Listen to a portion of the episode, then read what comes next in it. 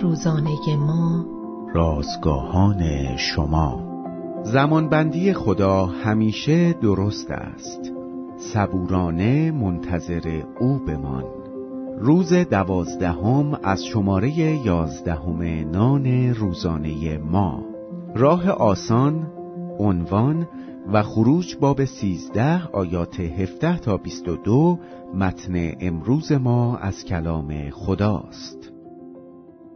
اغلب اوقات راه زندگی راهی دشوار است.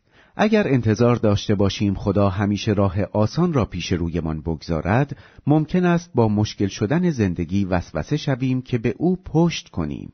اگر تا به حال این فکر به ذهنتان خطور کرده به قوم اسرائیل بیندیشید. وقتی آنها بعد از صدها سال اسارت در مصر آزادی یافتند راهی سرزمین وعده شدند.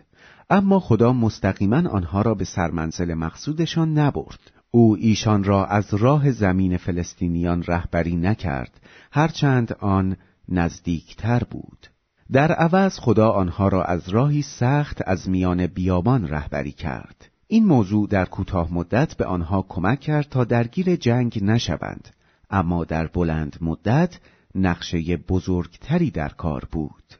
خدا از زمانی که آنها در بیابان گذراندند استفاده کرد تا قومی که دعوت به پیروی از او شده بودند رشد کنند و بالغ شوند.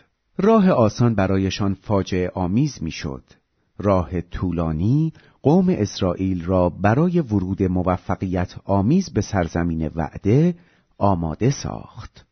خدای ما امین و وفادار است و می توانیم مطمئن باشیم که او صرف نظر از هر چیزی که با آن روبرو شده ایم ما را هدایت نموده و از ما مراقبت می کند.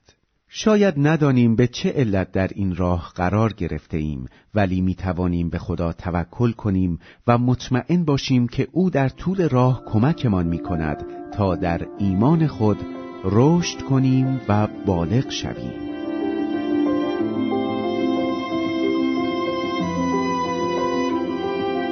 کلیه حقوق متن این اثر متعلق به انتشارات جهان ادبیات مسیحی است.